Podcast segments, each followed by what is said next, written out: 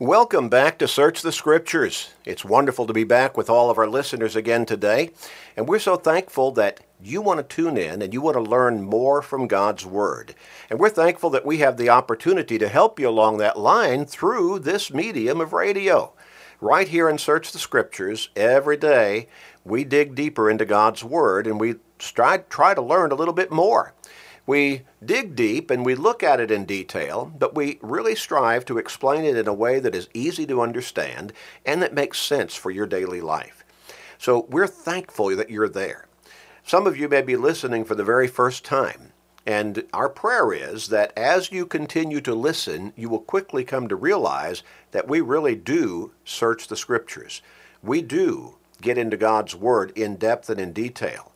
We try to teach it in a really uh, important way, stressing the importance and the depth of that teaching, how it is imperative for us to understand His Word so we know how to live a righteous and faithful life before Him. Some of you are listening not just for the first time, but you listen every day or close to it. Some of you may actually be listening more than once a day as you're able to pull up the program uh, at different times that it is available in this area. And we're thankful for those who listen every day. We're thankful for those who listen are listening for the very first time. And then there are others in between. You listen regularly, frequently, but you can't quite get it every day because of work schedules or personal schedules that conflict with the times the program is on and so on. And but we're thankful for every single one of you. And it is so encouraging to us to hear from our listeners. And we've heard from many of you. In fact, in the Omaha area, we've had many of you actually visit with us at the Sunny Slope Church of Christ and worship with us and study with us. And there have been a number who have stayed on and become Christians. We're thankful for our abilities to reach out with God's Word and for His Word to change lives. But all the glory goes to God. All the glory goes to God. Now, I want to encourage you go to our website at churchofchrist.com. And we'll give you this information at the end of the program today. And we encourage you to have a pencil or a pen and a piece of paper and jot down that information about how to contact us. There are a number of ways to do that. But be ready. Ask for that free Bible study that we always offer through the postal mail, and we take care of the postage. It is free. We don't want you to send us anything, we want to send it to you. So be ready to jot down that information. But also go to our website at churchofchrist.com, churchofchrist.com, and scroll down that home page, click on the podcast button, and you can receive all kinds of podcast Bible studies, Bible lessons, Bible lessons for free every day on an ongoing basis, including this radio program. It'll just come automatically to your smartphone or computer or laptop or your pad or whatever device that you want to use, and it'll be there on an ongoing basis. And again, it's free. You can also, on our homepage, click on the listen button, and you can pull up all those podcasts. You can pull up hundreds of sermons. You can download them and listen to them and study through those particular texts of Scripture. You can also click on the articles button and read all kinds, hundreds of articles that are biblically based, and you can use those to study as well through God's Word.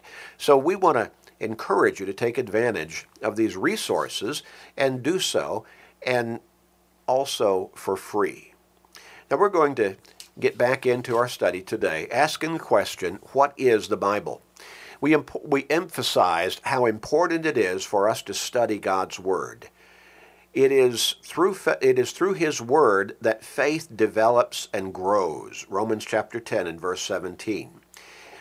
And so when Paul wrote his letters to the Philippian Christians and also to the Colossian Christians, he prayed for them that they would grow in their knowledge of God so that they could grow spiritually and live the lives that would produce fruits of righteousness, fruits to the glory of God, because they were living by those teachings of God's Word. We saw in Ephesians chapter 4, verses 14 and 15, where we're to grow up in Christ, mature spiritually. And again, that happens as we continue to be in His Word.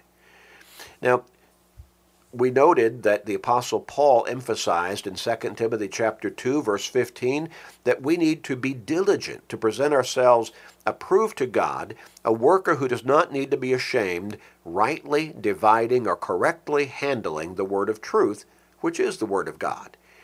And that word, his word, is so important because it guides us to salvation, number one, and it corrects us and instructs us in God's will for our lives. Number two, and it equips us to do the good works that God has for us to do. Number three. And we read about that in 2 Timothy chapter 3, verses 15 through 17. So the Bible is rich. It is so rich and it is so so important for us in that it guides us not just through this world, it certainly does that, and guides us to be able to live the best life that a person can live on this earth. But beyond that, far beyond that, it guides us to an eternal home in heaven with God through Jesus Christ. As we as we learn emphatically that he is our savior and that we repent of our sins and confess our faith in him and are baptized into him for the remission of our sins, so that we can be reborn spiritually and walk a new life from a spiritual perspective. Be reborn, be made new. Oh, how important is God's Word and how powerful it is because it is God's Word to instruct us in His will. Now, we've been looking at, in, in answering this question, what is the Bible? Laying out that introductory material, but then we've been looking at some of the really meaningful and very rich symbols that are used in the Bible itself to describe itself. We saw in Jeremiah chapter 23, verses 28 and 29, that God describes His Word as a fire and also as a hammer. In Psalm 119, 105, He describes it as a lamp and a light. In James chapter 1, verses 22 through 25, James describes it as a mirror and the perfect law of liberty. In 1 Peter chapter 1, verses 22 and 23, Peter the apostle describes the Bible as a purifier through which we can have our souls purified as we obey those teachings that lead us to that cleansing of the guilt of our sins but also he describes it as an imperishable seed. An imperishable seed, the Word of God, through which, as we learn those teachings and we learn the gospel and we obey those gospel teachings of Jesus Christ, being baptized into Him, we are born again. Imperishable seed. It produces in us a new life in Christ. And then in Isaiah chapter 55, verses 10 and 11, we saw it described as rain and snow, which water the ground and feed the plants, nourish them so they can produce whatever God has designed that particular plant to produce rain and snow. And as we read God's Word and we put it in practice in our lives, it nourishes us spiritually. Now, we also look at 1 Peter chapter 1 and we see that it is described, God's Word is described as food. In this specific reference, Peter says, As newborn babes, desire the pure milk of the Word, that you may grow thereby. Well, just as a baby, once it's born, mama begins to feed that baby milk. So that baby can begin to be nurtured with that physical food and grow physically, develop. Peter describes God's word as milk. Desire the pure milk of the word that you may grow thereby. The Hebrews writer also describes it along those lines, but not just milk. He describes it as solid food as well in Hebrews chapter 5, beginning with verse 12. For though by this time you ought to be teachers, you need someone again to teach you the first principles of the oracles of God, and have come and have come to need milk and not solid food. For everyone who partakes only of milk is unskilled in the word of righteousness, for he is a babe. But solid food belongs to those who are full age, that is, those who by reason of use have their senses exercised to, to discern both good and evil. So God's Word has that nurturing milk for that newborn Christian to help him start to grow spiritually. But then, as he grows spiritually, God's Word also contains that solid food or that meat that he's going to need to eat, he's going to need to take part of from on a spiritual level to continue to grow stronger in his spiritual life. Boy, again, what rich imagery this is. Remember that when Jesus was tempted in the wilderness by the devil, one of the temptations the devil tried to use on him was after Jesus had fasted for 40 days, the devil said, oh, If you're the Son of God, turn, uh, just cause these stones here to be turned into bread. And Jesus' response in Matthew chapter 4 and verse 4 Man shall not live by bread alone, but by every word that proceeds, by every word that proceeds from the mouth of God. Oh my. So, God's Word, the Bible, is fire and a hammer, a lamp, a light, a mirror, imperishable seed, a purifier, rain, snow, and food, both milk and solid food or meat. And then we turn to John chapter 4. John chapter 4, and here Jesus describes it in another way. John chapter 4. Now we've talked about it being being already rain and snow, which waters the ground, but Jesus takes that to another level in John chapter 4, beginning with verse 13. Notice how he puts it here. John chapter 4, beginning with verse 13. Jesus answered and said to her, Whoever drinks of this water will thirst again. And he's speaking here to the woman at the well. And so she had come to that well to draw water, physical water, which we need as human beings to continue to live. But Jesus says anybody who draws of this water is going to be thirsty again somewhere down the road. But whoever drinks of the water that I shall give him will never thirst, but the water that I shall give him will become in him a fountain of water springing up into everlasting life. A fountain of water that springs up into everlasting life. Well, as we turn a little farther in John's Gospel account, in John chapter 7, we look at verses 37 and 38. And here Jesus says, If anyone thirsts, let him come to me and drink. He who believes in me, as the scripture has said, out of his heart will flow rivers of living water.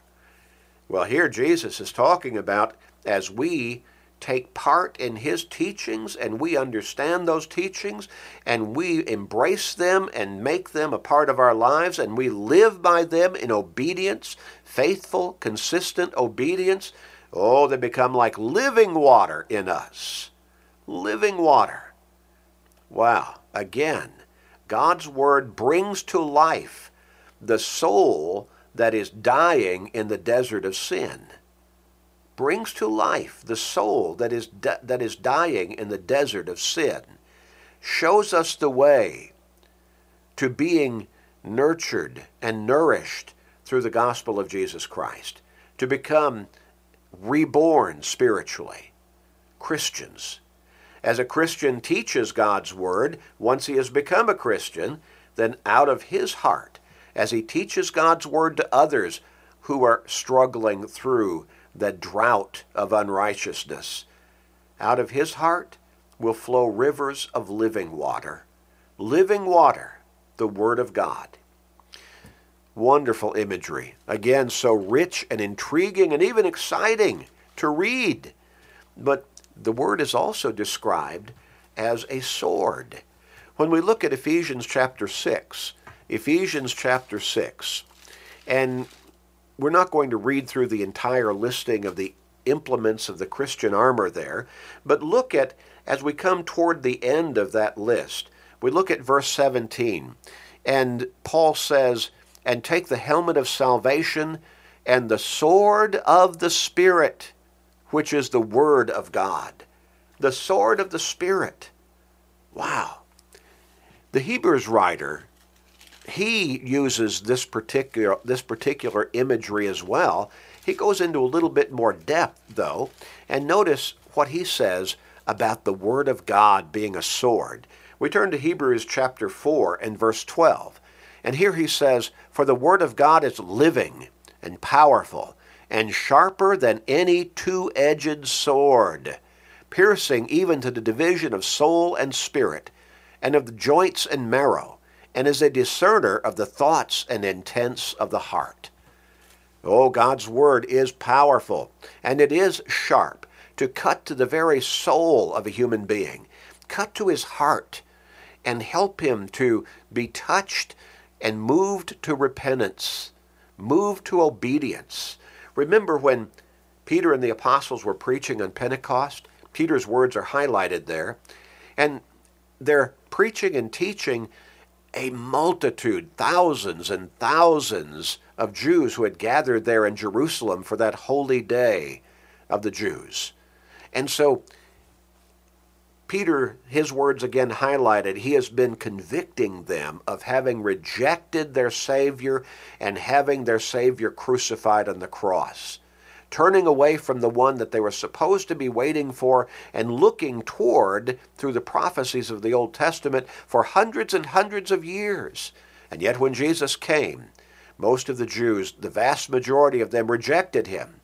And so Peter said in Acts chapter 2 and verse 36 Therefore, let all the house of Israel, in other words, you folks standing right here, right now, today, in my presence, let all the house of Israel know assuredly that God has made the same Jesus whom you crucified both Lord and Christ.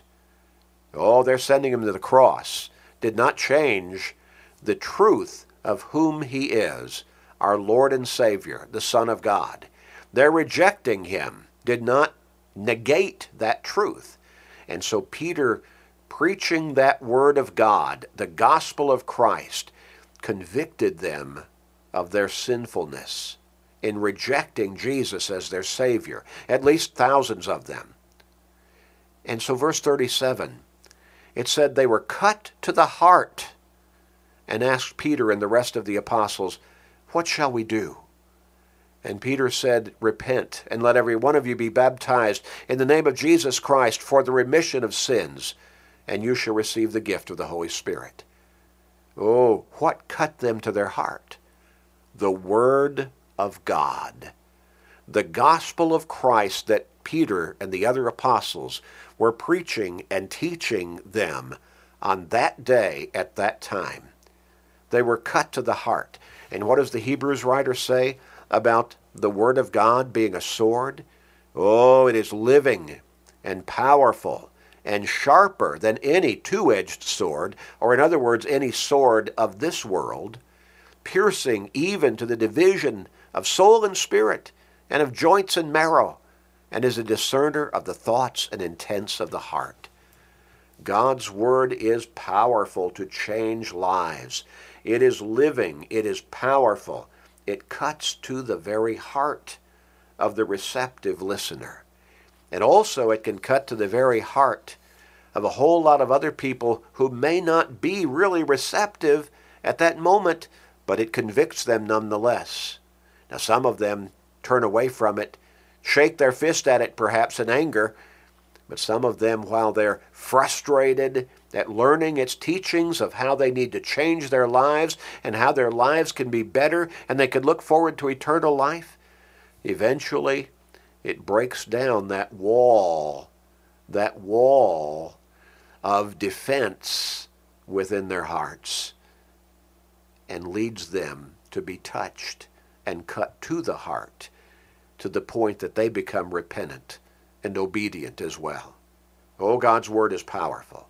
The sword of the Spirit, sharper than any two edged sword of this world, and cutting, piercing to the even to the division of soul and spirit and of joints and marrow. Wow. There's another image that I want to bring out as we bring this study to a close.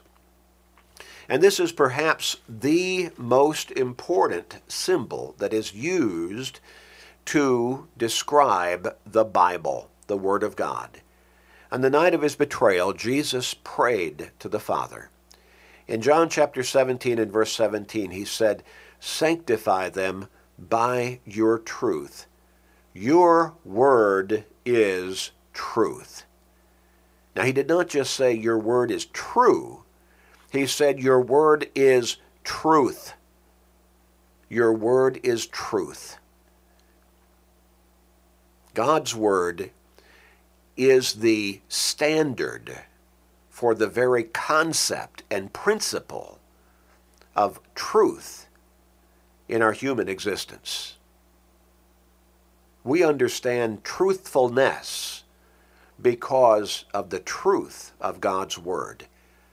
God's Word is truth.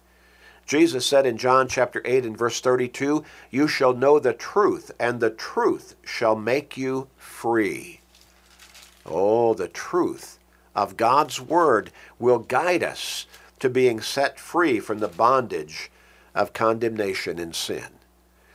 In James chapter 1 and verse 18, James wrote, Of his own will he brought us forth by the word of truth, that we might be a kind of first fruits of his creatures. God's word, the word of truth, God's word, very truth. All of these symbols, and I'm not suggesting that you that these are all inclusive of all of the images of what the Bible really is, being described by itself in its very word. But these are so rich. God's word, a fire, a hammer, a mirror, imperishable seed, a lamp, a light, rain, snow, food, both milk and solid food, meat, living water, the sword of the Spirit, and the very concept and principle of truth. Get into God's Word. Contact us, ask for that free Bible study. Go to our website and study through all of those resources. God's truth, when you accept it, embrace it, and obey it, through Christ, you will be set free from the guilt of your sins. And what a wonderful blessing that is. Let us pray together.